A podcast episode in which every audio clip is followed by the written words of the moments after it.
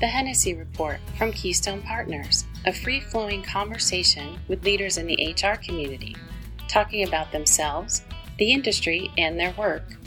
Brought to you in cooperation with NEHRA, the Northeast Human Resources Association.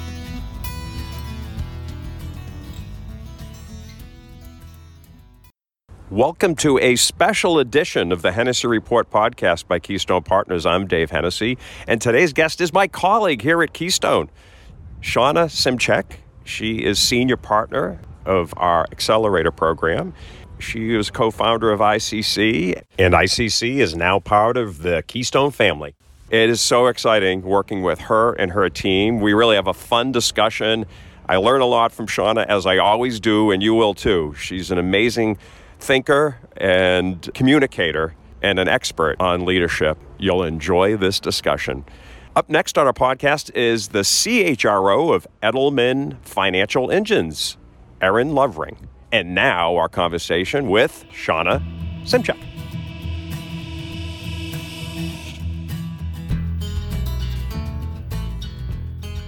Shawna, welcome to the Hennessy Report podcast by Keystone Partners. Hi, Dave.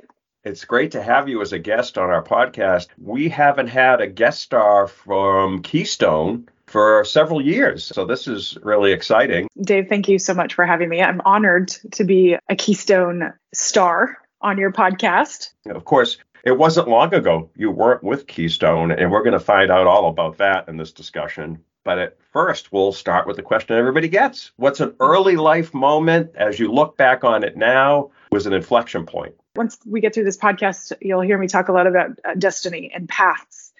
And I think about one in particular. I had just graduated from grad school. Uh, I had a load of debt behind me after that graduation. I'm sure lots of people in our audience can identify with that. That's right. That's right. And so here I am, fresh out of grad school, looking for my my first real job, right, quote unquote, real job. And I had two job offers on the plate one that was a HR generalist role, and another that was a consulting role. And my husband now, but boyfriend at the time, said, Well, of course, you're going to take that job offer that offers more money, right? Probably about $30,000 more. I go, I don't think so. And I decide to take a consulting role for a very, very minimal salary, very minimal salary. And he's like, You're crazy. He's like, We've got bills to pay. I said, I just, I don't know. I feel good about it. I feel like it's the right path. I feel like it's going to teach me a lot. And he's like, Enough with the teaching. Like, but I took it. Uh, I never would have learned the consulting position. I never would have learned about outplacement. I never would be in the position I am today. And so making that really tough decision has led me to some incredibly amazing places that I never thought I would ever be. Well, that leads us to our discussion. We want to yeah. talk about the organization that you helped create and build, ICC, which is now part of Keystone, and just share a little bit about the origins of that business and how you got involved, and just a little bit about the business model. So, I was in Denver at the time with a consulting firm. I was a disgruntled employee. and I I was a little unhappy in my role and I couldn't quite figure out what I wanted to do with my with my life. Right, I had been there several years. I'd been through some transitions at the company, and I just it wasn't relating anymore. And so at the time, I was working with who's now uh, my co-founder of ICC. Her name's Susan Ruhl, who's and she and here, a colleague that's right. Who's now at Megan and me and you. Yep. That's right. And so she she left the consulting firm and she started knocking on my door and said, "I think we could do this bigger, different, and better." I said, You're ridiculous. I'm 26. I have a dog to feed. You're crazy. and so she's very persistent and she kept knocking on my door and knocking on my door. And I said, okay, if we can make this work where I can feed my dog and pay my house payment and you know take care of my life, let's give it a go. And so at 26, we stood up ICC. The history of the, of the marketplace, specifically in outplacement, was very traditional, all hands on. Um, there wasn't a ton of technology. We're talking, you know, 15, 20 years ago. There wasn't a lot of technology embedded into outplacement programs. Our idea was there's got to be a new way. We can still have this amazing human experience and align that with technology. And so we did. So we hit the market with an outplacement product very quickly. We came out of the gate very fast. Now, my background's in leadership development. And so we knew we wanted to be countercyclical to the environment and offer both outplacement and leadership development. So when companies were doing well, they invest in leadership development and their people. And when the economy wasn't doing so well, they'd invest in outplacement.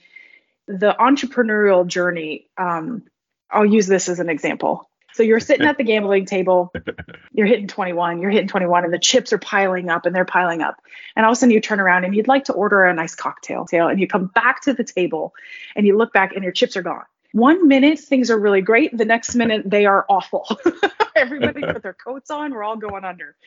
But the journey over the last 15 years has been a lot of ups, a lot of lows, but it has been wildly, incredibly satisfying. That's exciting. Well, we're really Yes. excited about joining you in this journey.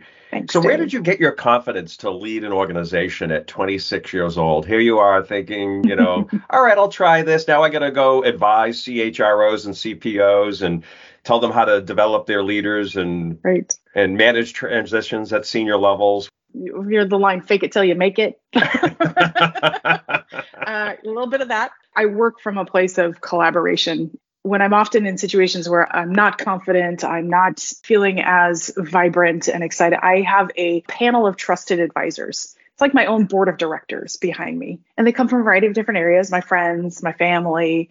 But I will often look to them and say, What's the approach? How do I talk to these people? How do I lead these people? Be curious, be collaborative. So, my trusted advisors were really influential in helping me figure out how to lead at such a young age and I just mentioned this, but I come from a place of curiosity. So I'm just going to ask a ton of questions and I'm going to make a lot of mistakes, and that's okay. And I'm going to try again. I'm going to get myself back up, brush those boots right off, and, and start trying again. I also realized very quickly, Dave, that everybody puts their pants on the same way. Doesn't matter what level you're at. so whether you're the CEO or whether you're, you know, the administrative assistant, uh, we all put our pants on the same way. So you weren't So- intimidated by people with that were older, more experienced, even when you were starting off. Instead of going into them and saying, well, here's what I can do for you and here's all the experience I have, I would ask them questions like, tell me, you've been doing it 30 years. You tell me what the solution is. You tell me what's wrong with our industry. You tell me what's, you know, a different way of looking at things. And then, of course, I would use my experience. But in any relationship, I think that's the way in which you engender trust very quickly. That's cool. Uh, Jill Yeah. Thompson, who's now on the Keystone team as well, who worked for you at ICC, That's she right. says you have a great leadership style, and she she actually asked me to ask you, how do people describe your leadership style, and how would you describe it? Well, I wish she was here to tell us. I'll tell you, she said you have an incredible attention to detail and really high expectations, but you also put a lot of trust in the people that work for you. actually the high expectation thing and jill will probably giggle at this has bit me before demanding high deliverables upon my team members isn't always the best approach but i'm aware enough. But yeah you know collaborative is big. I love you know the possibilities of, of approaching a situation less with skepticism and more with optimism about that's a great idea. How could we make that work? Come to me with the problem and the solution or proposed solutions. Don't just come to me with a problem. I want you to think through it yourself. I want you to feel empowered enough to think about how you're going to handle this and take it on. And that probably stems from my very, very first job, Dave, Crate and Barrel in Broomfield, Colorado. It was the second store, I think, in Colorado at the time. And we stood that up. And my boss at the time, she promoted me to a night manager. I was not ready to be a night manager at all. but what I loved about her philosophy is go do it, go try, jump in the deep end, and I will help you swim. I'll be there to support you. And I've always taken that approach with my leadership too is I'm going to throw you into a situation that's rather uncomfortable, but I'm going to be right there next to you to support you and help you and guide you. I think it's it's well recognized. Uh, I also Thank you. understand, and I've seen this in you in just our short few weeks that we've worked together, that you really geek out on leadership transformation and I leadership do. development. And tell us a little bit about this because you do a lot of research in the area. Anybody who wants to b- brainstorm, get on a big old whiteboard for leadership development, I'm in. Call me anytime. we might have to do it virtually now, but I'm in. leadership development is a passion of mine. Uh, so my graduate work was in IO psychology. I didn't really love the I, I loved the O. I loved the organizational development piece. I loved working with clients. I loved thinking about different solutions around people problems. Was very curious about how people and why they behave the way that they do and how we get them to be motivated and engaged and excited about being at work, especially when we spend majority of our time here, right? I mean, I just dove straight into some of the recent Gartner research that just got released around 2023 data. I'm really super excited, Dave, about Keystone Partners' new research that's being released about creating a resilient workforce. I am a geek on leadership development and it's it's a passion of mine, but I like to look at it too from different lenses. So habit forming, sports psychology, adult learning theories, and a variety of other ways. It's not just about how you build a great program. That's right. Yeah. And I know you had a moment in your career because we've met with some of our clients here at Keystone, and you've presented to our whole Keystone, the whole company actually, on something that happened in the mid to late teens with the client that you were working with that shook your beliefs around leadership development, management development. For the first 10 years at ICC, we did what I would consider traditional leadership development. And it was around, I think, 2016, 17, where a couple things happened. One, I had a child it radically changes your whole perspective of life, right? And so I had a child. Susan and I started having a lot of conversations about if our name is going to be innovate, if the I is going to be innovate, we have to start doing things differently, specifically in leadership development. We were doing the same thing as everybody else. There wasn't anything different. And so we started thinking about what does this all mean? How are we going to do this differently? And we started to dig into a lot of the research couple that with I'm sitting with a client, and Dave, you sit with clients all the time. I hope you can relate to this, but I'm sitting with a client and she says, Shawna, your programs are really great. We have a lot of aha moments. I think they're really delightful, but I'm pretty frustrated. And tell me more. Tell me why. And she You're says, and, Yeah, I'm very nervous. right, and curious. right. And she says, At the end of the day, I look at my succession plan and my leaders still are not ready for the next level. They leave the program and they're still not ready. And if you live in the consulting world, it is a gut punch when you hear a client say that to you about all this great work you've been doing has led to nothing. Okay, not nothing, but but not like, enough. Not oh, enough. Right, not right, enough. Yeah. And you're like, wait a second, I'm in training and development. This is the whole reason we do this work is to make sure our leaders are ready for the next role, to make sure they're learning and acquiring these new skills and abilities to take on new challenges, right? Especially in this this crazy world we're living in or this this chaotic world. And so it was a big eye opener. And we scrapped everything we had ever done. We started with a lot of hypotheses. So we started piloting different programs. We started trying out different formulas to see what would work. And at the end of the day, we we birthed Accelerator, which is a leadership development program. It's a ready to deliver, but it's built for that frontline leader position. And it's an incredibly research backed, thoughtful program that easily can be implemented into an organization pretty quick, Dave. Share a little bit about the research and what you learned about what wasn't working and what needed to happen. The first is we live in a TikTok world. The modern learner is not learning through one day training programs anymore. We're learning by watching Instagram videos, we're learning by watching TikTok. And so we need to stop delivering content through the fire hose in a one day training. We need to start looking at how do we break this up into bite sized learning so that it can integrate into our, our very busy lives. And when I say modern learner too, I don't mean by generation. I mean, we're all learning this way now, whether you're a baby boomer or a Gen Z or a Gen Alpha. We want right. more snackable pieces, right? That's right, exactly. Yes. I went to go hang a whiteboard in my new office. Guess what I did? I went to YouTube like how to hang my whiteboard, right? right. I didn't read the instruction manual. the second thing is, and this is old research, so it's kind of sad that we're still doing it this way, but the Ebbinghaus forgetting curve from 1982 actually is a famous study about when and how we memorize or learn material. So if I were to teach you something today, Dave, within 24 hours, you're going to lose almost, I would say, 80% of what I've just told yeah, you. Yeah, but Shawna, I'm a little bit above average. I'm going to lose 79% of it. and I think about our podcast together today. It's like, oh my gosh, in two weeks, people aren't going to remember what I said. But that's the truth. And so, how do we overcome this classic forgetting curve in today's world, especially since we're so busy? We're so busy, it's even worse. And so we do that by stretching out our learning over time. You can't just learn in a one time setting. You just can't. If you do, you'll lose about half of what you just learned if it's not reinforced over time. Okay, so that's a second huge piece of research. Huge. The third is we are social creatures. We need to be together. And I don't care if it's behind a computer screen, it's on the telephone. We have to learn together. So you can't just shove them behind a computer screen and hope that they're going to connect and learn. You're just not. The fourth, and this actually stems from a lot of research from Gartner and Bersin as well as SHRM, that says if somebody's not holding you accountable to learning, again, you're not going to learn. you don't care. Right. You have to have a lot of self uh, intrinsic motivation to be motivated enough to apply your new skills. Okay? Right. Somebody's checking. Yeah. Somebody's got to Right. check. And whether Yeah. that's built into the performance management, your manager, whatever it is, that's the fourth piece that stood out pretty loud and clear that's missing from most training programs. No one's holding them accountable. The event-based training just doesn't work. That's right. Yeah. It's so funny, like you, know, you think about how many generations of people went through just that type of development, though, in corporate America. Somehow we got here, but maybe it was the fact that people are changing, right? The way that That's right. technology, our appetite for getting content that way is no longer the same. And we've got this research that shows it doesn't last as long as we thought anyway. We lose most of Mhm. that knowledge. Mhm. So, You know what's interesting, Dave, though, is can I pick on sports for a second? Learning an instrument, same idea. They've got it. They've got it down. You learn a little theory, you watch a video or something. For example, my seven year old son is trying to learn baseball. He watches the Rockies on TV. We watch the World Series. right. But then you actually have to go apply it. You've got to practice, right? So then you go out and you practice. Um, look at any uh, professional team. They practice six days out of the week to play on a Sunday, for example. Third, they have a coach, which is really important. So, right, we got to bring somebody else in from the outside that can give you some objective perspective.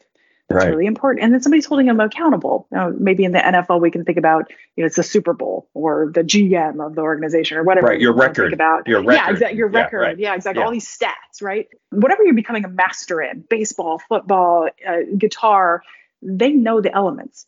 In the world of training, we're not great at taking that same model and putting it into our organizations.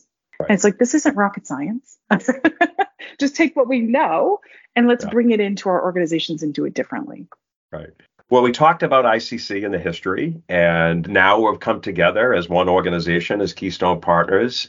Maybe you could share a little bit about how that all came about and what intrigued us um, as we bring you into our organization. Anyone who owns a business, I call it the dating relationship. And ICC was always on the market. If the right partner happened to pop along, right? We had always known of Keystone Partners, uh, both just as incredible market presence, as well as, uh, unfortunately or fortunately, uh, in a competitive sense as well. We started our dating relationship, if you will. The biggest piece for us was culturally, is it going to be a, a great fit? And you know, are there products that are going to compete with each other? And so, first, culturally, I cannot tell you, and it astounds me. We're three months into this relationship, into this marriage, and every single day, our entire ICC team was just met with the biggest arms and the biggest hug. And when I look at the values that are on the Keystone website and are published in all the marketing materials, and when I look at the ICC values, they are 100% in alignment.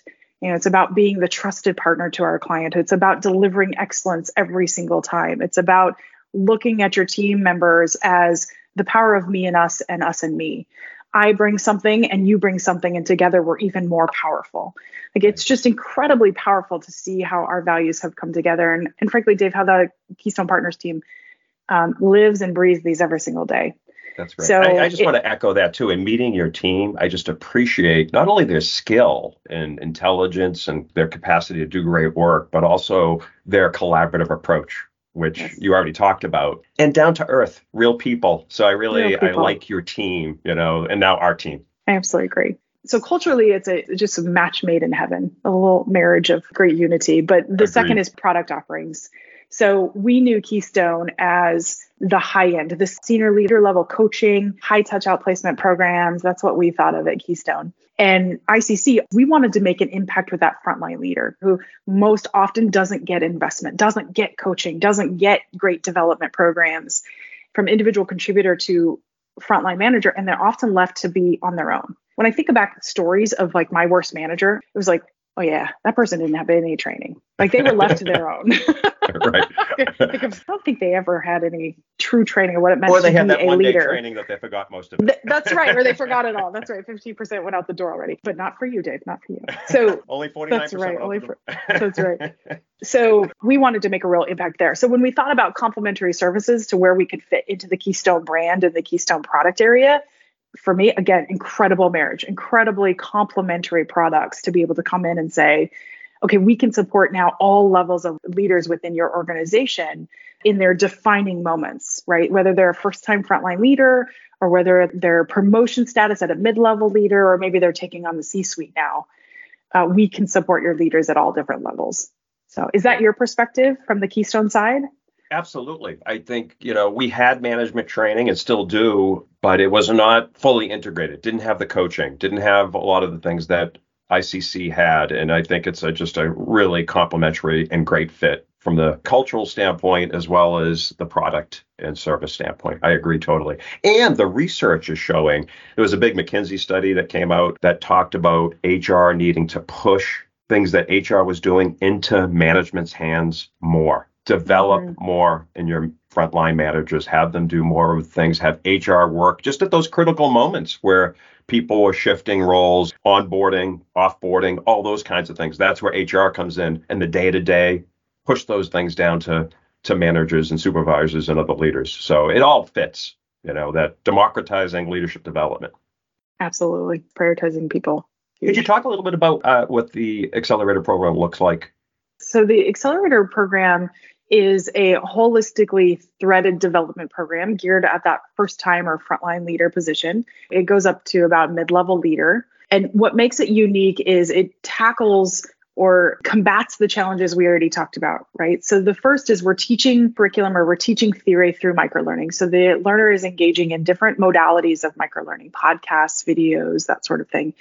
The second, though, is we've embedded purposefully applied practice activities. So you learn a little bit, now you're going to go try it. You're going to do it. We're going to have you reflect on those exercises. So you've been avoiding that very difficult conversation. Now go have that conversation with your new skills. Try it out. The third element, and again, remember I mentioned there has to be a social component. We are social beings, right? And so as they're going through and they're learning new theory, we then bring them together in small cohort based group coaching sessions how did that work for you? How does that work for you and your organization with your direct reports? For me, this is key where we start to customize and we start to really make the learning real. It's like my baseball player getting on the field and actually practicing and batting with right. the peers, their team, if you will. And then the last component, again, that manager has to be a key element in holding them accountable. So, as a participant is going through one of our programs, their manager is getting prompts and questions and learning to hold their learner accountable which can be incredibly powerful. So, to be frank, Dave, you can go out and you can pick and choose all those different types of elements from somewhere else. But what makes it really unique is the fact that we have brought to the marketplace a threaded holistic program that can be dropped into an organization and can be lifted up within 30 days. Yeah. So when you think about problems that our audience might be dealing with, so high turnover, low employee engagement, retention issues, we can start to make an impact on all of that within 30 days instead of waiting four, six, eight months down the road. And the HR team or the leadership development team inside the organization gets visibility to the success rates, right? They get to see right. how well people are doing, what change they're making over time. They have a portal right. where they can see that. That's right. So, as an HR buyer, as the buyer of the program, you get access to a real time analytics dashboard and within that dashboard, you can see the basics. You can see utilization. Are people doing it? Are they not doing it? You can see satisfaction. Do they like it? Do they not like it? But we knew we needed to go beyond that. And so within the dashboard, you'll also be able to measure retention of learning. So are they remembering what they're learning? And we also look at measurable behavior change over time. So are we seeing these new skills being applied in the workplace? At the end of the day, that's what training is about. Teach them a new skill so that they actually try it and do it in the workplace. That's it. So that's our measure of success is yes, now with confidence, we know that once you go through one of our programs, your leaders are going to walk out and be ready for the next role. Right, right. Just enjoying the program isn't enough. Although we do get really high satisfaction rates. But the most important thing is are the behaviors changing? Are you getting the results but, you need? Yeah, if it's a miserable experience, but you're still getting behavior change, that's not exactly the approach we're going for either. no. Well, you teased some of the research we have coming out. Maybe you could just give a couple highlights of some of the research that we've found that we're going to be sharing with the whole marketplace. The research was done about creating resilient workforces. There really is a new work promise. It used to be that you go to work for an organization and you have a job for life. And now the new work promise is coming out and saying, invest in me and I will invest in you. Right? That employer employee relationship has really shifted recently. And I, I love the language that Keystone is putting around this new work promise because we knew it existed, but we didn't really know exactly what that meant. so the research report will dive even deeper into this, but the idea is not only do I need to invest in my employees, I need to invest them in critical moments or defining moments. And Dave, you and I talk about this now as keystone moments yeah. right? It's not about taking, I call it this peanut butter spread. It's not about launching an online platform that everyone can access and spreading it around your organization. No, it's about taking very critical moments in someone's career, the first time they become a manager, the promotion cycle. Unfortunately, if you have to let someone go, so the offboarding, that career transition is a critical moment. If you invest in these critical moments in their career, you will have higher levels of engagement, higher levels of um, em- employee satisfaction. You'll have less turnover, so on and so forth. The old world word was loyalty, but that didn't have that mutual promise of That's coming right. back and forth, you know. And That's I think right. today's worker and today's employers want to see it go both ways, right? Mm-hmm. Reciprocity, right? Exactly. That that can be our new go forward term instead of loyalty. Right.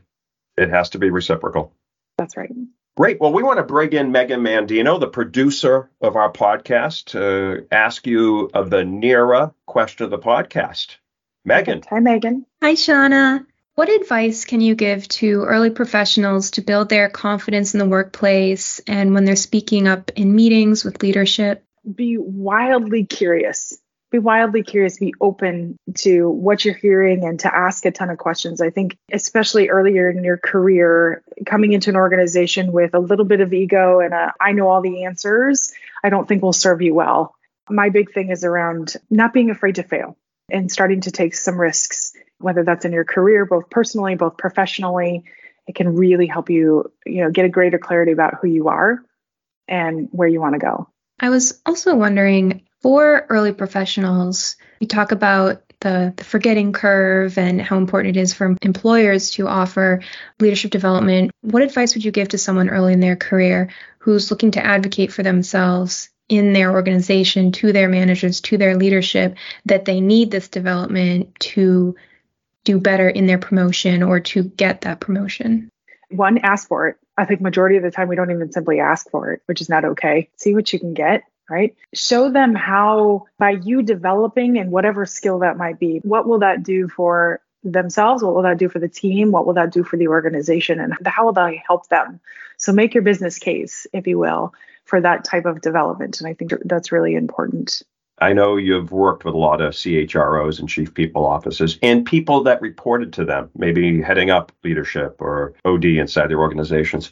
What do you see people doing that are just below that CPO, CHRO level that you say, oh, that's somebody that's going to get to the top, or this is what I'd recommend this person do to get to the top?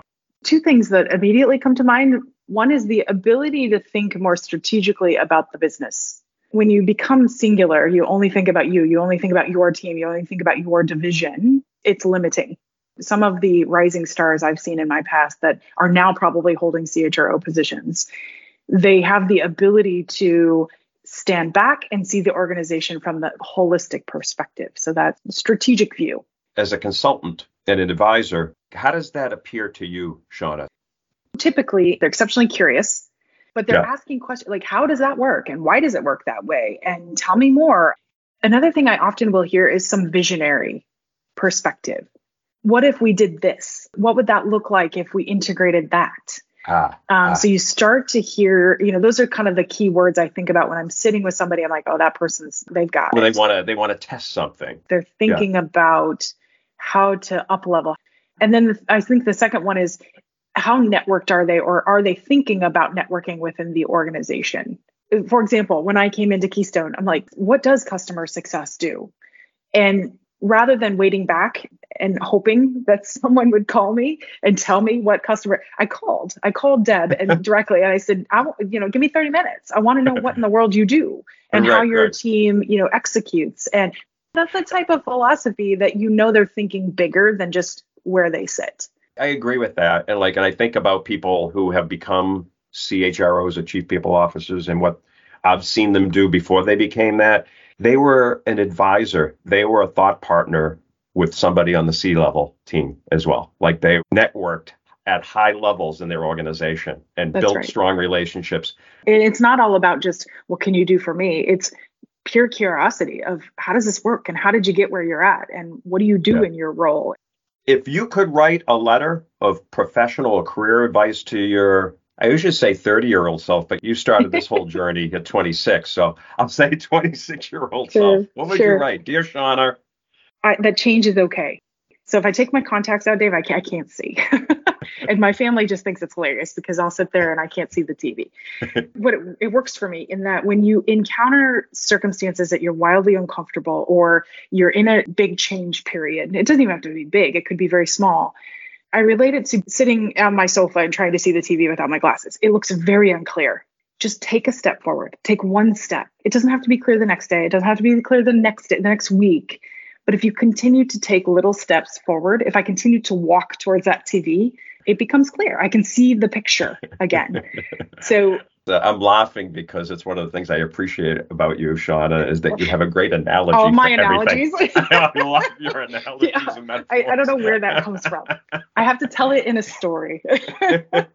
uh, what's something you don't want to leave undone over the Mm. next five, ten years? I get very giddy. I get goosebumps thinking about where the accelerator program could be. The vision for the product, the vision for the metrics, the vision for this dashboard for our customers. I get I get very excited. We're going to get there together. I know. It's great the way it is today and the vision for the future is quite incredible. You already told us about something that you changed your mind about. Is there anything Yeah. else important in this HR and development career space that you've changed your mind about? I was interviewing someone for a, a micro webinar and it stuck with me and it has stuck with me since is there is a big difference between being kind and being nice. There was a point where I was wildly uncomfortable in times of conflict. I was wildly uncomfortable bringing up different ideas or being direct with some of my feedback. And I wanted everyone to love me. I wanted to be nice, right? Mhm. Um, I wanted to be agreeable. That doesn't serve me. That doesn't serve anyone, frankly. But I- can still be direct. I can still have some incredible conversations, but I can layer that with kindness. It doesn't mean that I can't be sympathetic. You can disagree and still be kind. I like it. So Couple lighter questions. What's the last concert you've been to, or who's your favorite artist, musician?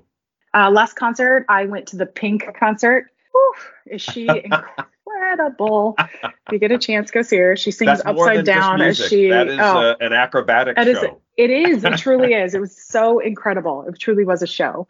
Plus, I'm a big fan of her music. Um, favorite artist though, this this shows how eclectic I can be. I love Garth Brooks. and fun fact about me, Dave, is his previous home. He no longer lives here, but previous home is about nine minutes from where I live in Owasso, Oklahoma. And had I moved a couple years ago, I could have driven nine minutes down the road and met my run, favorite it, artist. run into Garth Brooks time. yeah, exactly. Right at the grocery. I'm sure. I'm sure he picks up his own groceries. I'm sure. Do you have a secret life hack you're willing to share with us? Every morning, I get up at 5 a.m. Ideally before my children, and I do my prayers and I also do my affirmations. Really big in my life because I truly believe that your thoughts become your words, your words become your beliefs, your beliefs become your habits, and then your habits become your destination. Well, thank you, Shawna, for being a- a guest on our podcast. This was a lot of fun, and we look forward to lots more fun collaborating with you here at Keystone. Absolutely. Thanks, Dave. Thanks, Megan.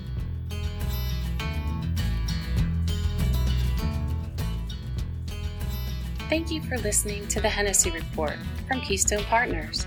Be sure to subscribe to listen to all of our conversations with leaders in HR. Go to KeystonePartners.com and click on the podcast button.